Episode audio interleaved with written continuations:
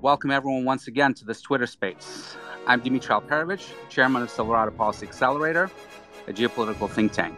And today, once again, I'm joined by two of the foremost experts on the Russian military. Michael Kofman is a research program director in the Russia Studies program at the Center for Naval Analysis, and Rob Lee is a senior fellow at the Eurasia program of the Foreign Policy Research Institute. All right, well, let's once again get an update on the current status of the war. So, Rob, why don't we begin with you? What's the latest on the Russian advance? What has changed in last week? So over the last week, I'd say the, the, the situation the advance hasn't changed that much. Um, as we know, Russia's had more success in the south, but in the, the southwest portion, um, the city of Mykolaiv is still being held by Ukrainian forces. They've clearly had some success. Um, posted a couple of videos of destroying or capturing a VDV uh, D30 um, artillery battalion, um, a number of other kind of vehicles they've captured or ambushed in that area. Um, so far, we haven't seen a move towards Zaporizhia yet, although that's probably probably likely at some point. And then in Mariupol, um, Ukrainian forces there continue to hold out, even though they've been surrounded. Obviously, been quite a heavy bombardment. There was that bombardment of a, a maternity ward um, or hospital a few days ago.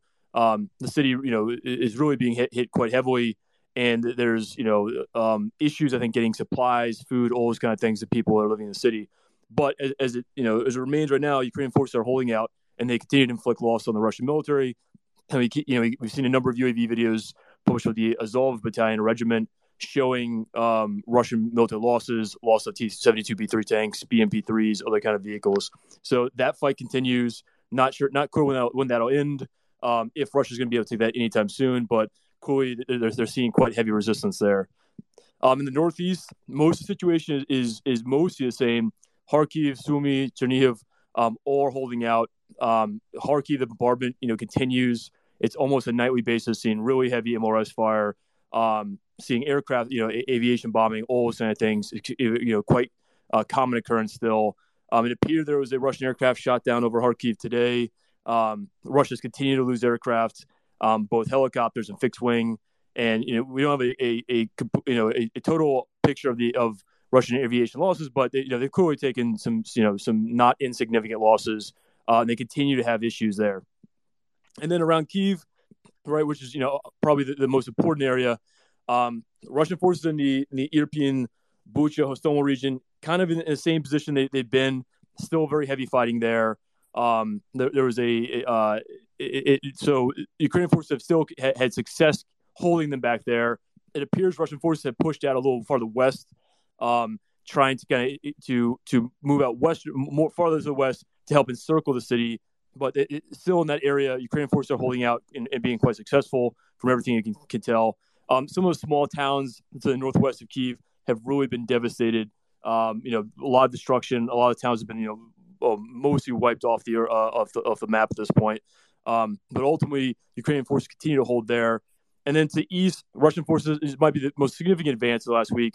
Russian forces have moved um, closer to the, to the, eastern outskirts of Kiev. Um, it looks like it's mostly 90th Tank Division, 41st Combined Arms Army from the Central Military District.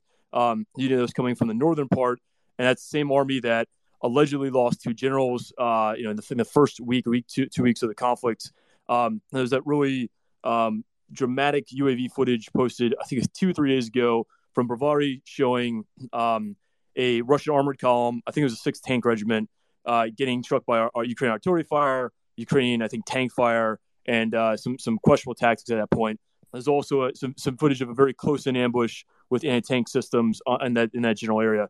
So it, it's clear that Russia's trying to advance in, in, that part as well. They're clearly trying to encircle Kiev from both the west and the east, um, and yet Ukrainian forces are having success holding them back in the both areas. And so it's still a bit of a question of when when can Russian forces take the suburbs around Kiev and try to encircle it and you know the southern part is still open, so you can still you can still Ukrainian forces can still resupply food, weapons, and ammunition, all things to Kiev um, for for the time being. So ultimately, you know, it, it's not too much has happened. I think the last week in terms of, of Russian advances.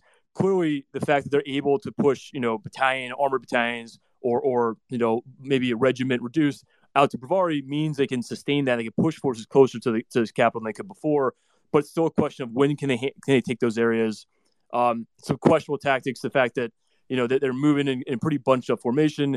And this is, you know, only about 20 kilometers from Kiev. So, you know, clearly within artillery range, clearly on a kind of avenue approach that would be known to the Ukrainians and, and some kind of, again, questionable tactics being, being displayed. Um, and I think also still a question of, you know, did Russia use the right units um, for the most strategic mission to take Kiev? Because they, they, deployed units from the Eastern Military District, Central Military District. Um, a lot of this, we're seeing very old tanks like T 72As um, and, and, some very old equipment. And, and, it's a bit of a question of was that the right move for the most strategic, important target to use? Maybe not your best units. And I think that's something we'll, look at in the future. Anyways, that, that's the overall kind of kind of report of what's happening. Um, so not, not, too much to change the way of advance, but bombardment continues. Um, st- certainly devastating strikes continue. And then one thing we've seen more the last few days, we've seen increasing strikes in Western Ukraine. So there was the strikes today in uh, the military facility near Lviv. Um, there were there have been airstrikes on airfields in Western Ukraine over the last couple of days as well. It's pretty clear that Russia's trying to preempt any kind of additional support from NATO, um, whether those be you know MiG twenty nine fighters um, or other kind of supplies going into Western Ukraine. I think they're trying to make it clear that no part of Ukraine is safe. And if you know if NATO deploys forces anywhere or, or kind of arms supplies there, that Russia can still destroy those assets. And of course, a, lo- a lot of this is coming from cruise missiles. It appeared um, a number of the missiles uh, fired in Western Ukraine were from uh, it, were strategic bomber um, air launch uh, KH-101 cruise missiles. And clearly, even if you deploy fighters out there, you can't you know de- defeat all of them. So um, that's one thing that's been new. That's kind of a new development. That obviously trying to signal, and I think some of them probably continue in the future. Thanks, Rob. And you know that was interesting that this week, in fact, in the last couple of days, we've had senior statements from Kadyrov, from uh, Zolotov, the head of Rosgvardia, the National Guard in Russia, saying that um, they wish the advance was was taking place a lot quicker than it is. So it seems like the Russians are getting frustrated that they're getting bogged down. But you know, I want to get back to this tank amb- ambush uh, that you mentioned, Rob, uh, because that was a really stunning video that showed up at, at the beginning of the week of um, this uh, tank column from the 6th Regiment trying to get into Kiev and getting ambushed uh, on the road uh, in Brovary. And Mike, I want to go to you on this because we talked last week a lot about all the problems that the Russians have had, the morale issues, the problems with the their assessments uh, of Ukraine and, and the concept of operations being bad and, and problems with logistics and everything else. But I do wonder if there's more fundamental issues that we're not paying as much attention to. And I know you just posted a Twitter thread a few hours ago about how the Russians may not be 12 feet tall, but uh, they're not four feet tall either. And I want to challenge you on this. And, and I'll tell you, I, I, was having a conversation with General Petraeus, uh, who, of course, ran the 100 uh, commanded the 101st Airborne during the invasion of Iraq. And when he was looking at that video, he was just shocked that you would have tanks being ambushed by artillery that way with no recon, no protection.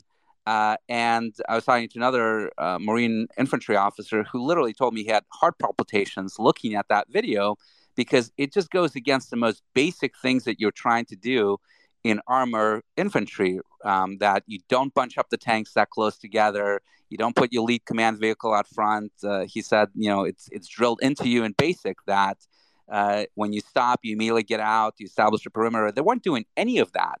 And that's not planning, that's not logistics. That is some basic training that seems to be lacking uh, in the Russian military. And I, I, wonder if you had a comment on that. Are we seeing uh, real major problems with some very basic tactics and training? I think they have some challenges for sure in fundamentals, but uh, two points I want to make here. Um, actually maybe three. First, okay, there are a lot of anecdotes, right, that from which we see that they've not done nearly as well on aspects of how they execute missions, how they organize for them. We've also seen pretty significant adjustments within the first week, and a half. Second, there are things that the Russian military does that are different from the United States. Okay, I know that may be foreign sometimes to our culture uh, that actually people do certain things differently. For example, in Russian military, commanders typically lead from the front the unit goes as the commander. They have very small planning staffs. And that's why often uh, their commanders, including senior commanders, are likely to get killed on the battlefield. Their commanders are likely to go and recon and survey the battlefield in person, uh, much more so towards the front line as well. It's just a slightly different command culture and structure. Okay, that specific episode. Uh, Dmitri, I'd be very careful like generalizing from that specific episode. So that was a battalion tactical group that clearly had mustered and deployed along a large road, and they had a combined arms mix of forces with them. And their failure was that they had failed to do reconnaissance, and they did not suspect that they were within range of Ukraine artillery. And that's a mistake I've seen them make throughout in this in this campaign so far in the last two weeks. Their reconnaissance has been pretty bad. Uh, early on, they weren't doing convoy escorts. They started to pick that up significantly. They were first operating in small detachments and then started to operate in much more defensible groups.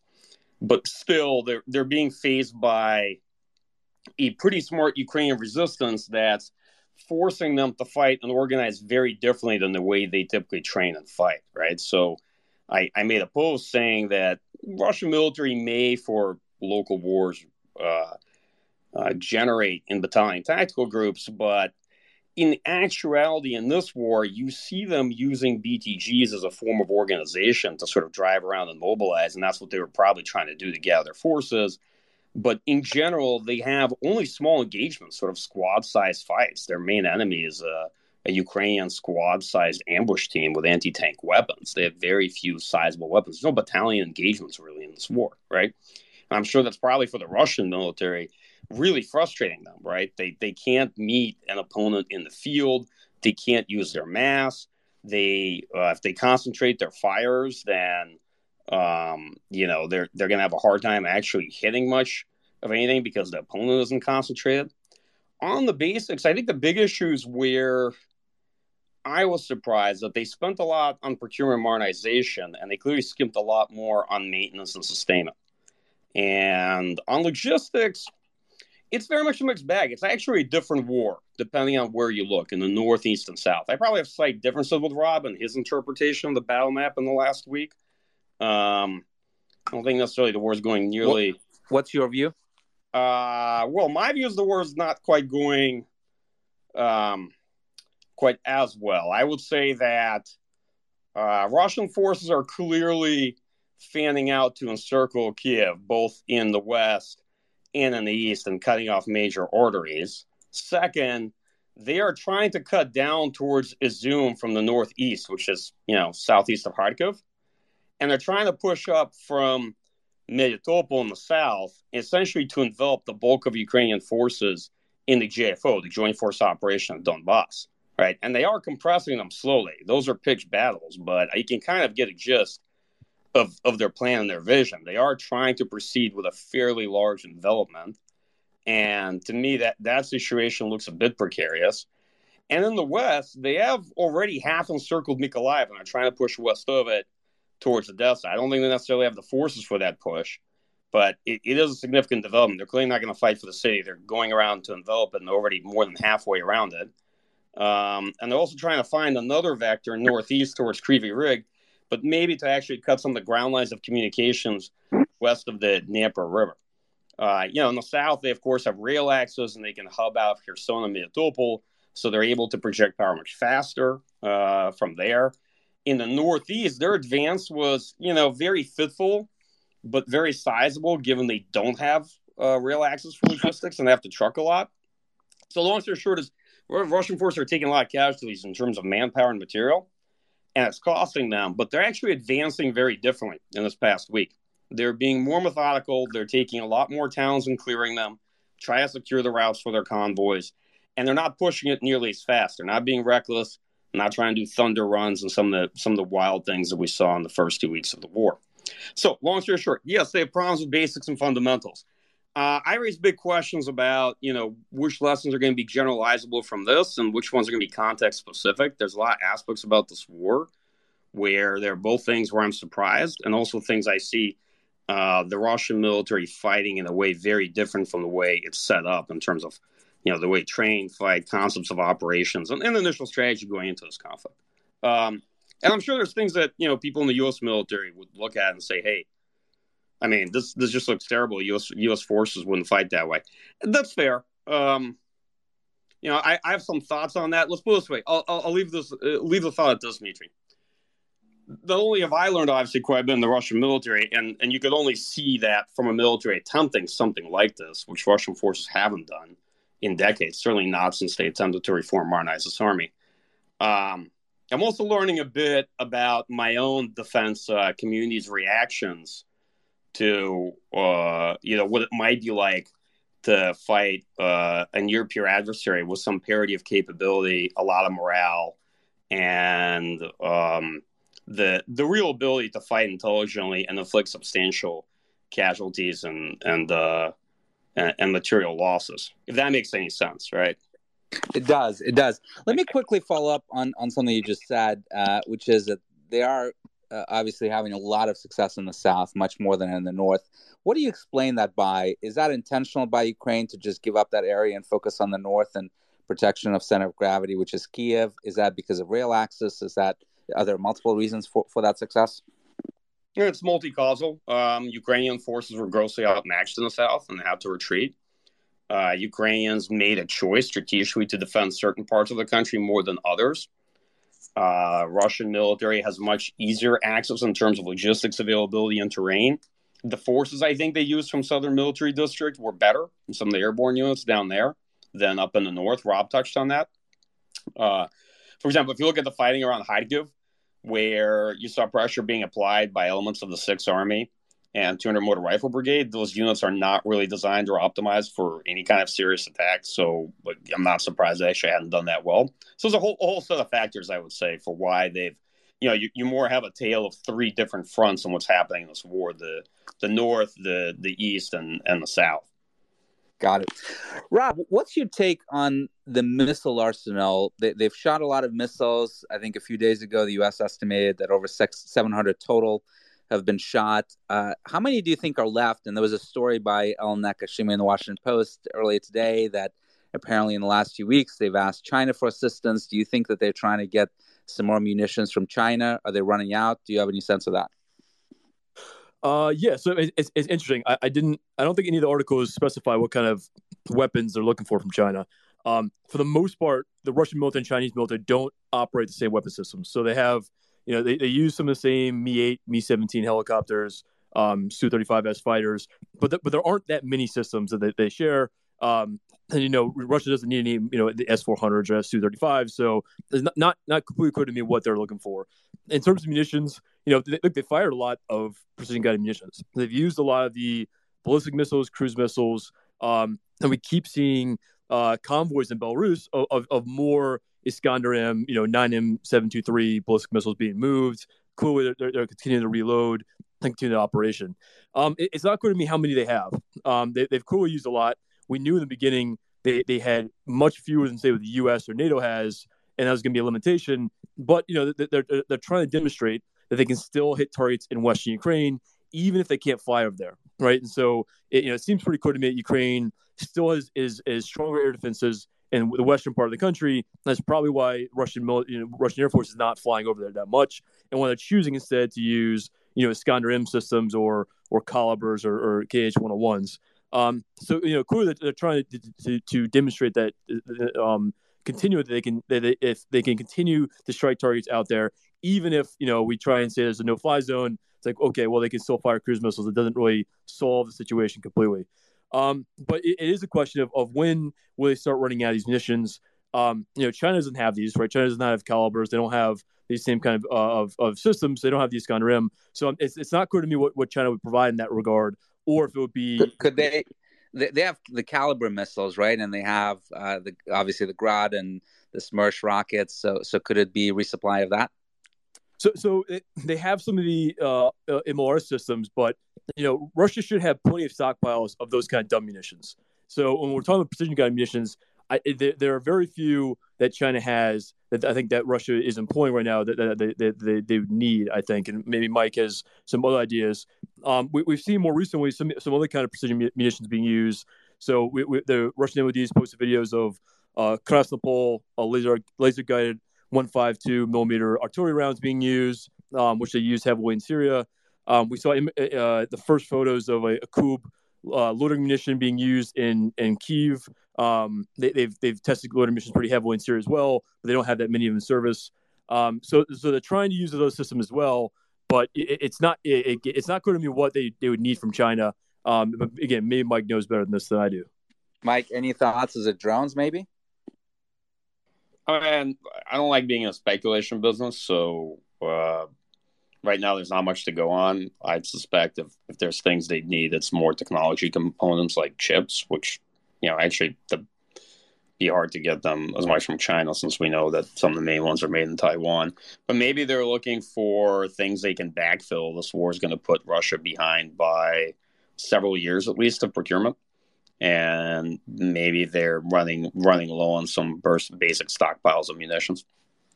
Okay, makes sense. Um, when, when do you have any thoughts on the envelopment of forces in the Donbass? Do do they actually have enough forces to uh, to execute that mission? Uh, Ukrainians obviously have quite a few forces um, in that area. It's a huge area. Uh, do you think they're capable of it? That's to Mike.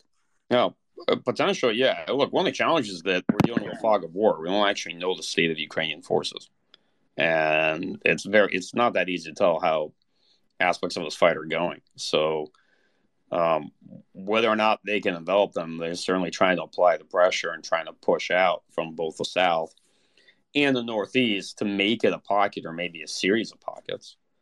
Uh, and, and attrition takes a toll, right? Like Russian forces have lost a lot in, in manpower and material. Ukrainian forces, at least from what one can tell, have lost less but they've lost a significant percentage as a share of what they have available in total, if that makes sense. So those those losses count as well. Makes sense. Um, back to the equipment, and, and, Rob, maybe you can take this one. I, I, did the math early in the week, and I think it still mostly holds that from all the videos that people have aggregated of equipment destro- destruction and abandonment uh, by the Russian forces, it appears that over 60% was either abandoned or um, actually captured by the Ukrainian forces, which to me was just an incredibly high number. Obviously, we don't know what we don't know, and the Ukrainians may not be taking pictures of the totally destroyed equipment.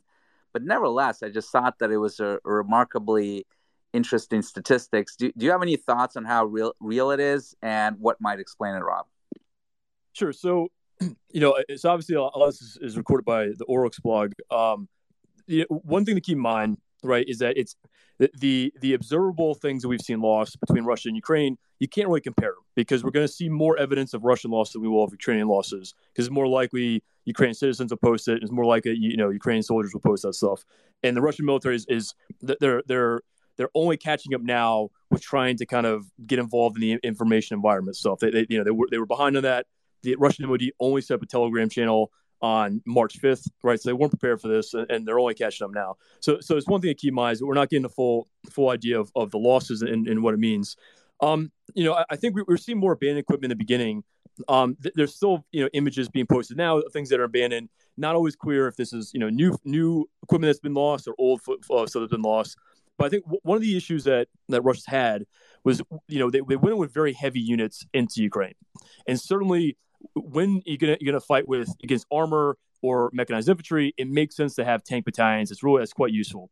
But in a lot, of, I think in a lot of cases, they went with a heavier force than what was required or useful for the situation. And so tanks require a lot, you know, a lot more fuel. They require a lot more uh, maintenance, spare parts, all those kind of things. The wheeled vehicles, and so they're much more uh, more logistics kind of heavy. Um, and they have much greater requirements. And so a lot of the, you know the logistics problems we've had and seeing kind of vehicles that have been broken down it's like, well, it's mostly a lot of them are track vehicles, right? We're not seeing as many wheeled vehicles get get lost or or, or um, abandoned, and it's not surprising that it'd be harder to kind of support logistically those kind of units. And so part of the issue is that when you're in areas of Ukraine where there isn't maybe um, heavy Ukrainian, you know, armor presence, well, it's it's not that useful to have tank units or really heavy units. It's more useful to have lighter units that are better for a, you know, uh, maybe kind of more kind of insurgency environment than, what they're actually facing. I think that's one of the problems they've had is they went in with a very you know a force, and we already noticed that the Russian military has a lot more fires, um, you know, to maneuver units than say NATO militaries do. And so part of the problem is that the the, the force they invaded Ukraine with was well uh, designed to fight a conventional fight. It's not very well designed to fight an unconventional fight. In a lot of parts of Ukraine, that's what they're facing, and that's why they're having a lot of problems. And you know, if you're one or two tanks, or even it's a tank platoon driving around by yourself, and you don't have infantry with you, you know, you're quite vulnerable depending on where you are. And you can see, you know, the, the Ukrainian territorial defense units are having a lot of success going after those kind of vulnerabilities. It's clear they're focusing on on you know like fuel fuel convoys, which are not prepared to, to fight or or you know uh, handle kind of any, kind of insurgency. And so having a lot of those issues, I think that's one of the problems that, that the the equipment and the type of forces that they invaded uh, Ukraine were not necessarily perfectly designed for the, the threat they're actually facing. Certainly, something that a lot of militaries tend to make mistakes about. Um, you know, there's a lot of discussion in the last week, week and a half about the potential for use of nuclear weapons by Russia. Um, a lot of serious people are bringing this up as a real possibility. Uh, I'm not in that camp. I, I, don't think that Vladimir Putin would use nuclear weapons unless he believes uh, that Russia and his regime is threatened. Um, and it doesn't seem to me that uh, there's a need to use them uh, in Ukraine. Uh, Mike, do, do you share my assessments of that, that that's just not a realistic possibility? I mean, depends on the conditions. So if we localize the conversation to Ukraine, no, but it also depends what happens. So, for example, uh, I am worried about some of the trend lines and escalation dynamics between us and Russia writ large. There's going to be Russian retaliation for our sanctions, and it will be asymmetric because we can't retaliate with effective sanctions of their own as much. And we don't know what road that's going to take us down on. But then there's more significant question. It also depends on what we do because you, you know you can't sort of ask this question in a vacuum. Uh, in general, yeah, I think not. I think the likelihood is low. Um, I'm not so sure if the folks that are arguing for things like a no-fly zone actually succeed because I do see that as a sort of a de facto uh, declaration of war. Then, then we're in a very different conversation. Absolutely, yes, and I should have clarified that if there's a war between U.S. and Russia or NATO and Russia, then everything is potentially on the table. But aside from that, Vladimir Putin does not need nuclear weapons to win this conflict in Ukraine, right? No, and and here's the the truth the truth at least about what I think. I I am skeptical that they can achieve their original political objectives in Ukraine. I think those are out the window. I think they they're revising their war aims and what victory actually means. I, I think at, at this at this point they what they're going to achieve is a lot less. Right, that's my view, and uh, they're not going to be able to achieve the original maximalist war aims of sort of regime change and installing a pro-Russian government in Ukraine and controlling the state that way. Yeah, we'll, we'll get back to the aims in a minute. But uh, Rob, uh, what are your thoughts on chemical and biological weapons? The U.S. is obviously getting very concerned because the Russians are making noise about these supposed biolabs, which are not really uh, biological weapons labs in Ukraine. They're, they're former installations from the Soviet Union days. They were getting dismantled and um, the fact that the Russian propaganda machine is talking about the Ukrainians using chemical and biological weapons is obviously of concern uh, to us here in the West that uh, the Russians would use it themselves. What's your view on that?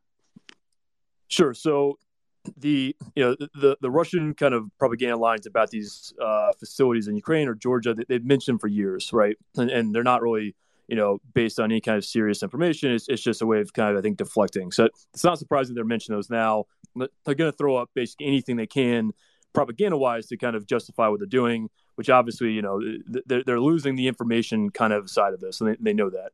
Um, in terms of using chemical biological weapons, I don't think it's likely. Um, and, you know, one thing to remember in Syria, so clearly the Assad regime used them uh, uh numerous times, and, and Russia refused to kind of uh, acknowledge that. But the Russian MOD a number of times would would regularly, you know, put out kind of briefings saying we have information that you know the uh, Syrian rebel groups are going to use chemical weapons, and, and they do this all the time, right? You know, it, be it, multiple times a year. They put out these kind of notices, and, and typically nothing would happen. So, I mean, it, I think part of it is just to, I think, just kind of push the, the same information line that they, they always push about that.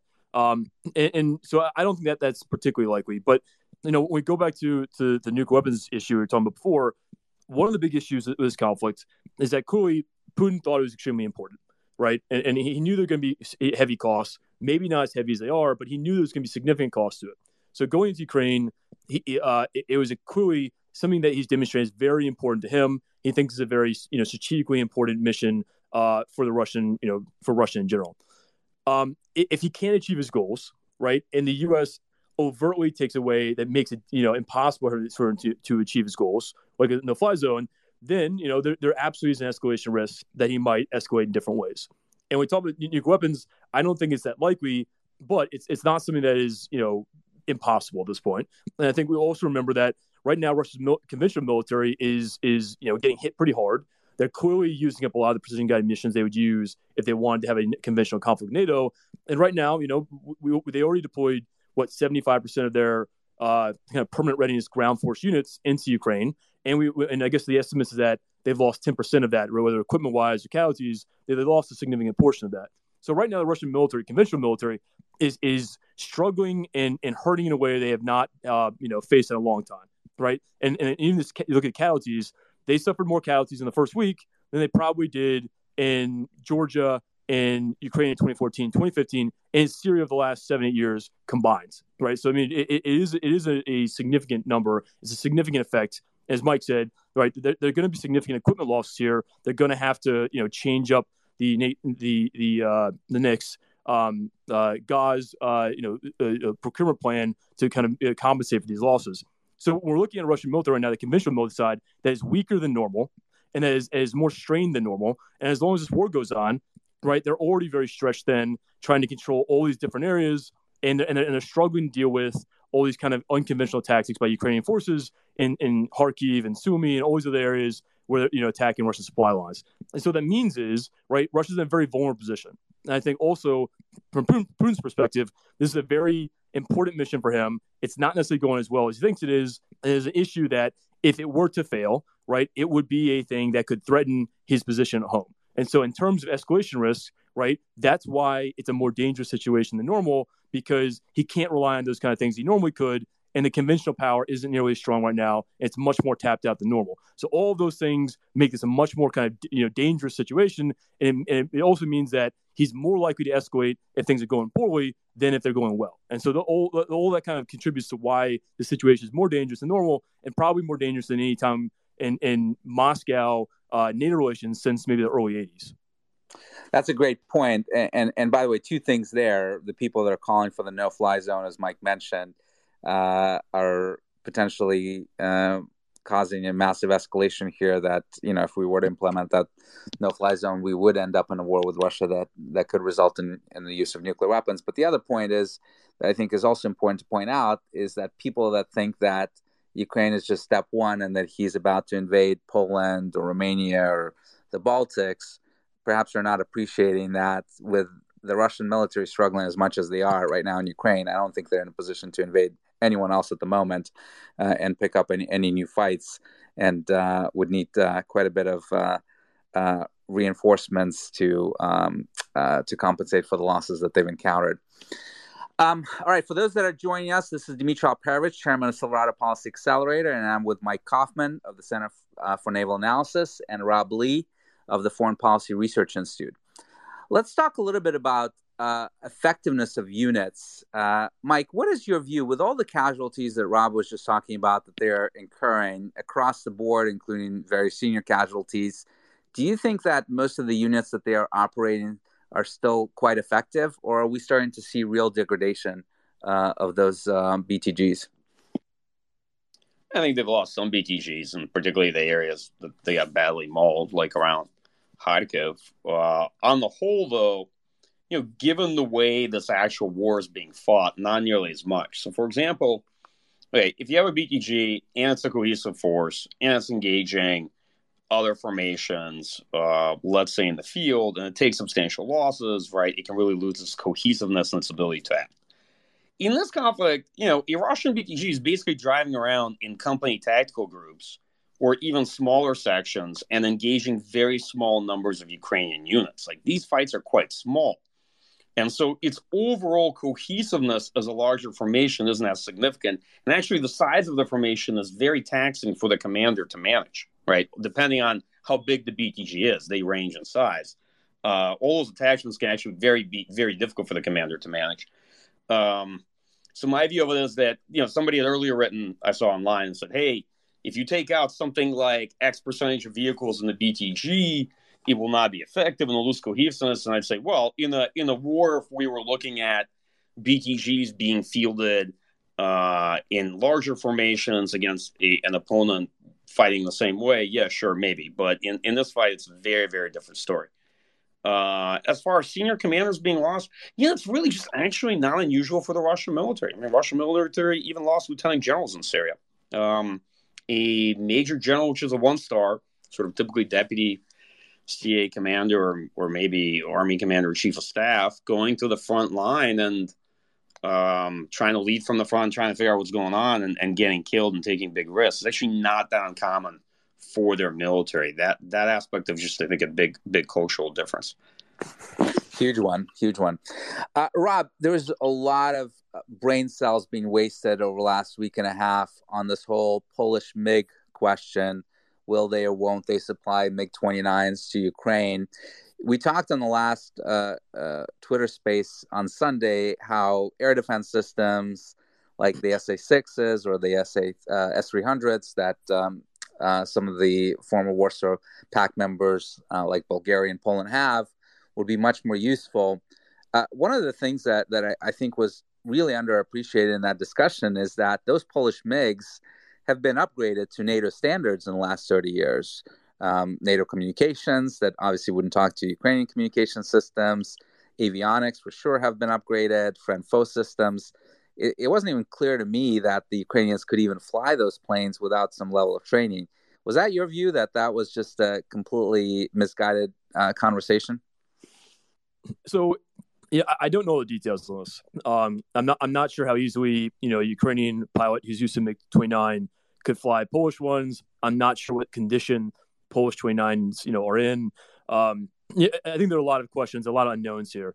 I think it's also you know a question of was is is the limiting factor here the number of airframes for the Ukrainian Air Force? Because U.S. officials keep saying they have the majority of their fixed wing aviation. Um, it, you know, is the majority serviceable? Are those all in, in you know in working order? Um, you know, are they missing spare parts? Are they miss? Is it logistics issue? Is it a pilot's issue? I don't know what the issue is, right? And there's you know, obviously another issue that you know Russia has deployed uh, air defense systems in all these areas, and they they obviously had some loss earlier. And so the question of you know is does Ukraine want to keep sending fighters into these um, really kind of dangerous uh, environments where you know, there's, a, there's, a, good risk of them getting shut down? I don't know, right? And, and not to mention, you know, Russian Su-35s are operating out of Belarus. They're obviously trying to conduct a defensive counter air mission as well.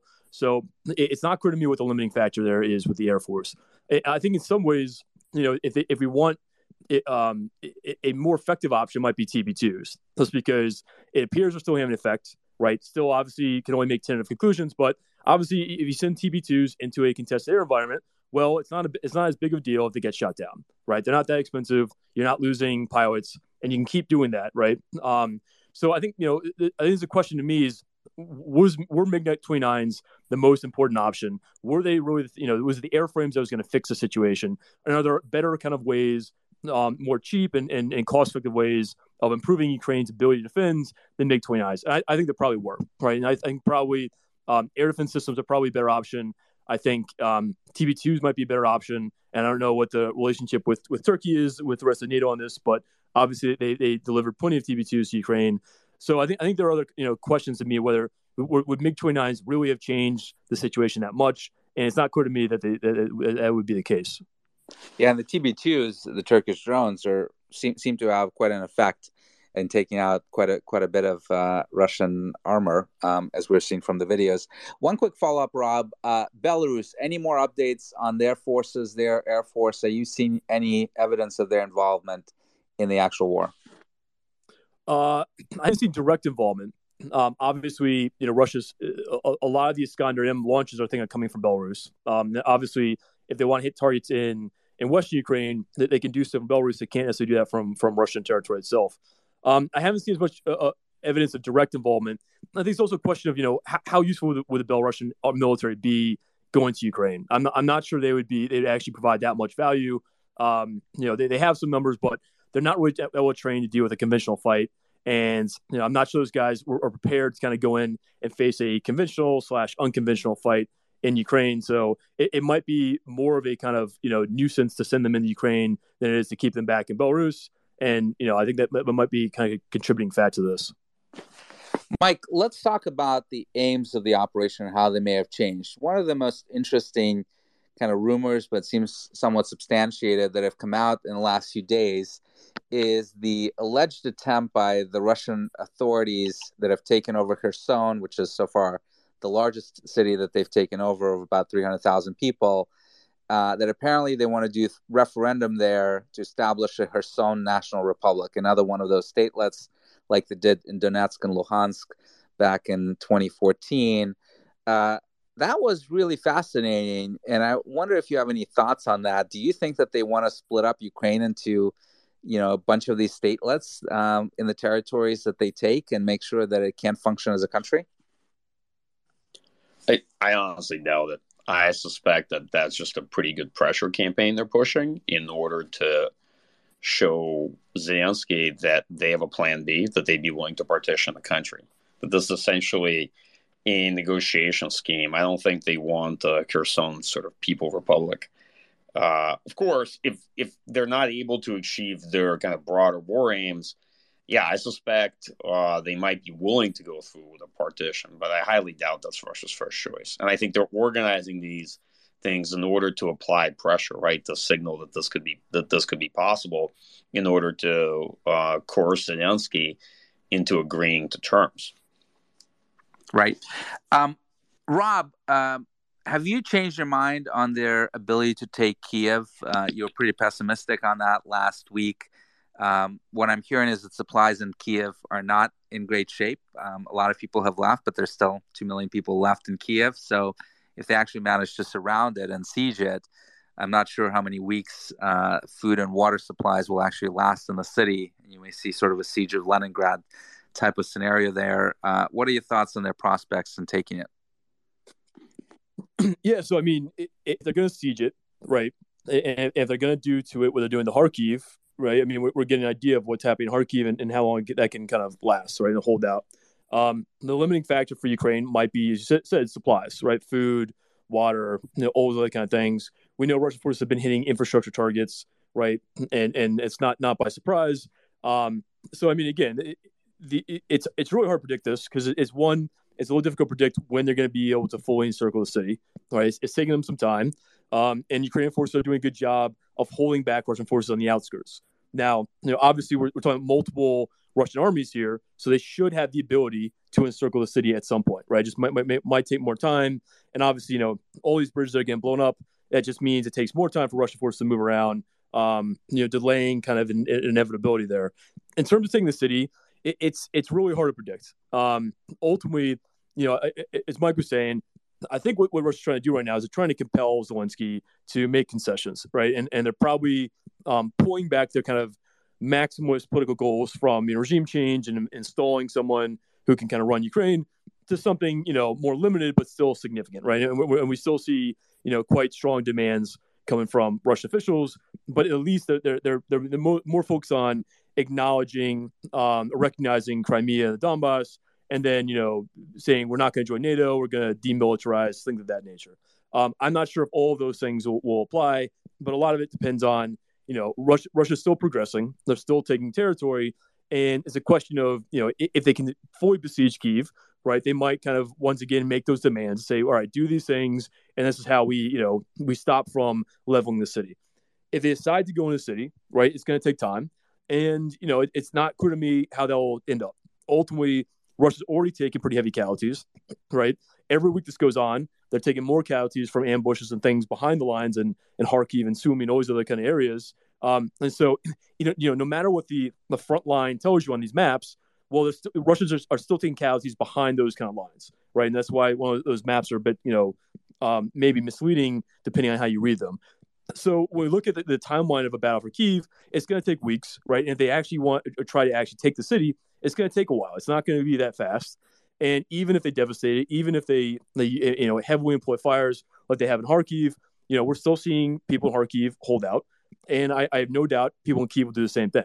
And it becomes a question of you know how how many casualties is is Russia willing to take to take Kiev, and ultimately it'll be a very bloody affair for them. It's going to take time, and I'm not sure. I, I, think it's it's a hard thing to kind of predict at this point, but it, it, at a minimum, it's going to take several weeks to do so. Several more weeks of this war means you know thousands of more Russian soldiers get killed, right? And that means sanctions back at, at, and and all the other economic disruptions back in Russia are going to start having more an effect. And it's you know it, at a certain point, Russia's going to try and end this conflict, you know, when they can, because they know all these costs are increasing and it becomes a bigger problem over time. So it's it's I don't know. I I, I'm going to try and avoid making a prediction about how this will go. O- only thing we can say is Ukrainians are proving that they're not they're, they're not willing to give up without a fight. And if they fight street by street in Kiev, it will take a lot of time to take it. And even if Russian forces take it, right, they'll then be facing insurgency in these areas.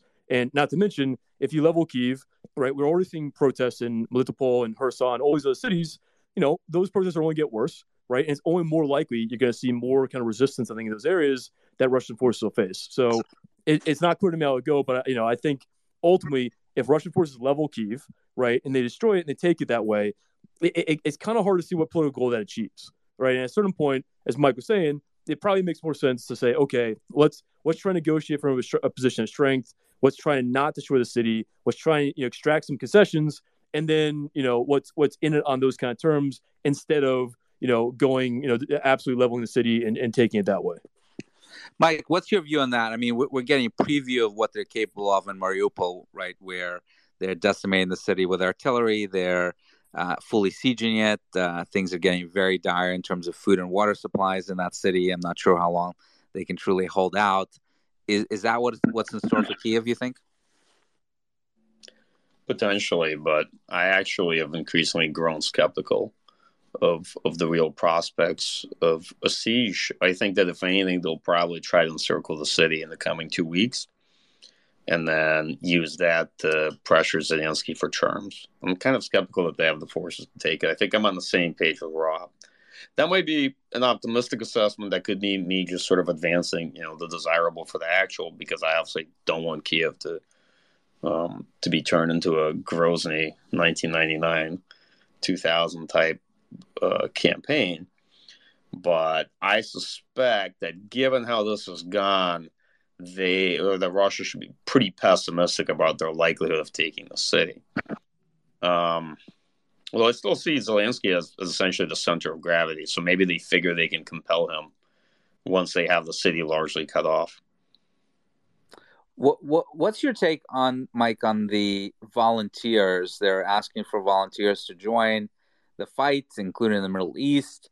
That seems like I don't know an act of desperation, um, and I'm not clear how they're going to control these people, particularly if they don't have a lot of military training. What, what's your take on that? I I honestly think that that's somebody's small, silly initiative. That's the kind of thing Prigozhin would do just to show that you know he's contributing to the regime's fight. Try to get a thousand Syrians or so to go to go into this fight. I don't think that that's a meaningful uh, effort to raise troops.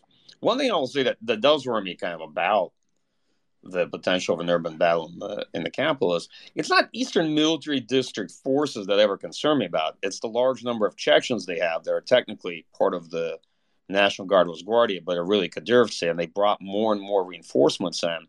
And those are kind of their troops uh, for an urban assault. They're uh, their morale their morale is rather high. That's the part that concerns me. Those are the people I suspect they'd ultimately send into the city if they were going to do it. That's a great point. And uh, Kadyrov put out on his telegram a few hours ago um, something implying that he's actually in Ukraine right now near near Kiev. To be determined if that's true or not, but uh, that would be an interesting um, escalation if he is actually there leading those forces. Uh, let's talk a little bit about the coup prospects. I, have been on the record for a few weeks that you now have a non-zero chance of a coup taking place against Putin from the Siloviki fa- faction, from the military, from the intel services. But the one question that I don't think people have explored is let's assume it does happen, and I want to make it clear that I, I think it's still very unlikely, very low probability that it will take place. But if it does take place, Mike, What's your view on whoever replaces Putin actually ending this war quickly? I mean, you had, uh, you know, Brezhnev who launched the war in Afghanistan, and it took only Gorbachev, you know, after Andropov and Chernenko to end it, and that was a number of years into his uh, into his uh, reign. So, do you think that if we actually even get a regime change in Moscow, it would end this war? Yeah, that's a good question. I personally suspect he would. Actually, I think actually I think in the in the Soviet war in Afghanistan, it was clear to the Soviet Union that they wanted to find that they needed to start withdrawing or finding a way to draw down by 83. But but you're right, is Gorbachev that really organized it into a, uh, a political effort to find a way out. Um, I I kind of think that whoever it is, if there is a sort of palace coup, and I am definitely of the mind and have been on the record saying that for the first time, I do think this is the beginning of the end for that regime. I don't have as tremendous longevity. Again, that might be my optimism speaking. Uh, I part partly think that just because, um, not just because of the political instability caused by sanctions and and the economic catastrophe that this ultimately is for Russia, but also because I think Putin's thrown under the bus important security elements of, of his own regime. You know, the the FSB and the Rosgvardia and and and the army to boot. But uh, you know, whether or not somebody's going to want to end the war, to me, I think all the incentives are there. And one of the biggest reasons why is this is really Putin's war. I mean, I almost feel looking at how it's gone down and how it's been prosecuted, it's not even the Russian military's war as much. They're fighting it, but so many troops were sort of pushed into this, I think, under false pretenses. And the entire concept of operation is sort of this was more of a raid than a large scale military operation. I think only Putin really believed that within three days he could somehow get troops into Kiev and, and get Zelensky to surrender. The entire thing was a botched uh, attempt at quick regime change that the Russian military has tried to now cobble into a serious war effort that's still tremendously unimpressive. Anyway, that, those are my thoughts on the subject. Great. Rob, any thoughts on that? The prospects for a coup in Moscow and whether it would end the war? So it's hard to predict, right? I do think, um, you know, Putin has set off a, a, a kind of by going to this war, right? Obviously, you, you, can decide when to start a war. It's hard to decide how that war ends, it will end on your terms, so on. Right? It's always a risky thing, and, that's why I thought it was just a very, you know, strategically very, uh, you know, it was, it was a blunder. Um, I think one of the interesting things is, you know, I, am not going to predict when it, whether coup will happen. I do think that, you know, obviously Putin has has kind of prepared society in Russia to make it difficult to protest. He's obviously, you know, put many of the opposition figures either in jail or exile. He's made it difficult for independent to operate, independent media operate, and especially now, it's you know, it's basically over. Um, and obviously, you know, it seems as though there are plenty of Russians who support this war. Pro- probably a majority. I don't know if we can get a, a good figure, but you know, it, it's clearly a sizable number. Um, one thing that's interesting, this is a bit of a tangent here, is that we talk about the role of Chechens. You know, that they're clearly playing a large role. They've, they've clearly deployed a lot of Chechens to this, this uh, war, and more so than any other unit, they are posting a lot more videos on social media. Like Kadyrov's posting this. These guys are taking selfies all the time, and, and they're making a big deal about this. It, it's hard to say, you know, how significant a role they're playing, but they're, they're being deployed in larger numbers, right, than most of the kind of units or from, from other kind of regions. I think it's going to be a really interesting thing to see afterwards about the, the role it has on kind of the, the domestic situation in Russia, where it's always going to be a question once Putin leaves – will Kadyrov be loyal to the next guy, right? Or will he kind of assert more of his his own position? And I think right now, if if Chechens, you know, continue to take kind of heavy heavy casualties, if they continue to be seen as taking a, a more key role in this war, I think there's every reason to suspect Kadyrov will say, "I want more of a role," and especially when Putin goes, that I'm not going to be necessarily loyal to anyone who comes afterwards and I might become more of a you know kind of problem for them. So I think that this is going to be another kind of issue in terms of domestic politics that's going to rear its head even more so depending on how this war goes. And, but either way, it's clear that Chechens are playing a key role, and I think that's going to affect you know the, the, the power dynamic between Moscow and Grozny in the future. That's a fascinating point because Kadyrov already is barely controllable and can do pretty much whatever he wants, even uh, in Moscow. Uh, and um, that's a great point that if Putin is gone, who will be able to actually keep this guy in line? What What do you guys expect? Let's go to Mike first, and then to Rob over the next week. Um, obviously, not a lot has changed uh, this week, although they have made some progress, as Mike pointed out. Uh, what What do you expect to see happen uh, next week? This coming week, Mike. I think my view is that uh, Russian forces will make some fitful progress, and they'll probably pay a high price for it. Ukrainian forces will try to maintain position, and counterattack where they can to prevent encirclements. Uh, you know, war is highly contingent. These things are going to play out in a cycle where Russian forces advance, then regroup, reorganize, resupply, advance some more. and we really don't know what's happening on the negotiation side as well, right? To what extent there's being real progress made between the two sides. So I'm, I'm afraid my answer is going to be somewhat disappointing. I, I think this war is going to go on. The only thing I will add is that I think about a week ago, I had suggested that just looking at the pace of operations and the attrition the Russian forces like they're going to start facing uh, exhaustion and combat ineffectiveness in the coming weeks, and they're going to need an operational pause. So either way, we may see a slowdown in operational tempo or a ceasefire at the very least, where both sides get to rearm, resupply, and, and replenish uh, their attrition combat units. That's that's the best I can offer. My general sense looking at this is. I think Ukraine can can definitely win this war uh, one way or another. They're fighting it quite smartly. I think uh, the Russian ability to achieve their initial political aims has gone out the window now. I think if they substantially reduce their war aims, uh, they they might be able to to achieve something in this conflict. Uh, as for the rest, you know, I I sort of reserve judgment, Mitchell. I'll, I'll, I'll, go. I'll just go back on what you asked me originally early on, um, which is that you know how do we assess the Russian military based on this? And I'll say I, I'm going to reserve judgment on, until the war is over. There's a lot we still don't know. There's a lot we don't know between, you know, whether this that military is rotten all the way from the feet, or if it's mostly the plan and lack of organization that drove uh, this debacle of intervention and tragic war. Anyway, I'll I'll leave it at that. Great, and, and Rob, your your thoughts and do you think that they're actually going to start hitting convoys of supplies of weapons that are coming over from Poland? They're starting to make noise about um, the fact that those convoys are fair target. Uh, what else do you do you expect in the in the coming week? Yeah, so I'm not sure. Um, you know, I, I think they, they could show the signal this week that even you know if you try and do a limited no-fly zone in the western part, that Russia can hit those targets, right? And, you, they're not going to be able to prevent that completely because there's no way of you know ensuring you're going to knock down all these cruise missiles if you launch you know eight or ten at a time. Um, so I, I suspect they'll continue some strikes in Western Ukraine. They're going to try and limit their use of ballistic missiles and cruise missiles in other parts of the country just because they're probably running low on them and they're probably instead just use multiple launch rocket systems or just you know uh, bombing from aviation instead um, i think the big things look for this week you know this is something we, we, we kind of talked about beforehand for the most part this war it, it, in rural areas russian forces over time were going to defeat ukrainian forces if they're out in the open right so some some in a line of contact in the donbass some of that area Ukrainian forces are still holding and, and doing quite a good job. As as Mike mentioned, right, there's there is an increasing risk that they're going to be encircled um, um, by Russian forces there, and that, that is something that's an increase.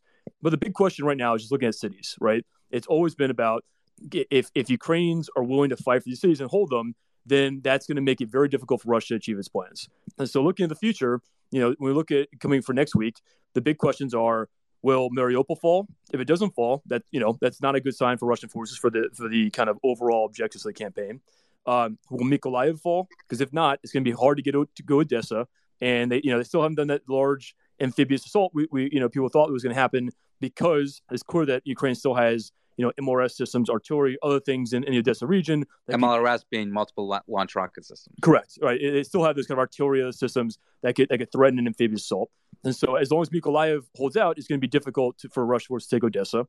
Um, if Kharkiv, Sumy, Chernihiv, all those cities, you know, continue to hold out, they, they likely will because it doesn't seem that the Russia's trying to really seize them. Right. It, it just, it, again, it tells you something about you know how Ukrainians will fight for Kiev. Right. And everything we're seeing is that they will fight They'll, um, they'll block by block, and it'll be very tough to take. And the last thing to look for is just that encirclement around Kiev, right? Can Ukraine continue to hold the, these the suburbs? Can they make it, you know, difficult and costly if Russia tries to, you know, create a, a, a tight encirclement of the city? And the longer this takes, right, the, the the more likely Russia will try and end this war, you know, with a more compromised solution. And so all those are the things to kind of look for. And again, it is is increasingly it's a war for cities. And so what we've seen so far is that there, there are a couple large cities in the south that, that did fall to Russia, but none of them were places where Ukrainian forces decide we are going to fight to the you know last man here, right? We didn't see in Kherson, we didn't see in those cities. Um, in the cities where they are doing that, right, they're holding them still, and none of none of those ones have fallen. And so that's a you know, good indicator of, of how this campaign is going to continue. And ultimately, you know, a week from now, Russia probably needs to make some significant advances. They probably need to take Mariupol If they do that, that frees up more forces that can can can can uh, move to try to take the rest of the Ukrainian forces in the eastern part of the country. Um, but if these cities continue to hold out, right, it becomes an issue because it becomes a, a, problem for Russian supply lines. Because ultimately, you, you still have to be able to circle cities. That that takes manpower. You have to be able to control supply lines. That takes manpower. And all that you know pulls away from the actual objective of taking Kiev or surrounding it properly. So those are the things to look for, I think. All right. A war for cities. Well, I'm not sobering, but I think nevertheless optimistic projection from both Mike and Rob, that's a wrap for us. Thank you so much for attending our Twitter space. Thank you, Mike and Rob, for sharing your thoughts with us. We had over a quarter million people listening last time, so I know there's a lot of interest. So we might continue doing these talks if the interest persists. And have a good night, everyone. Thank you.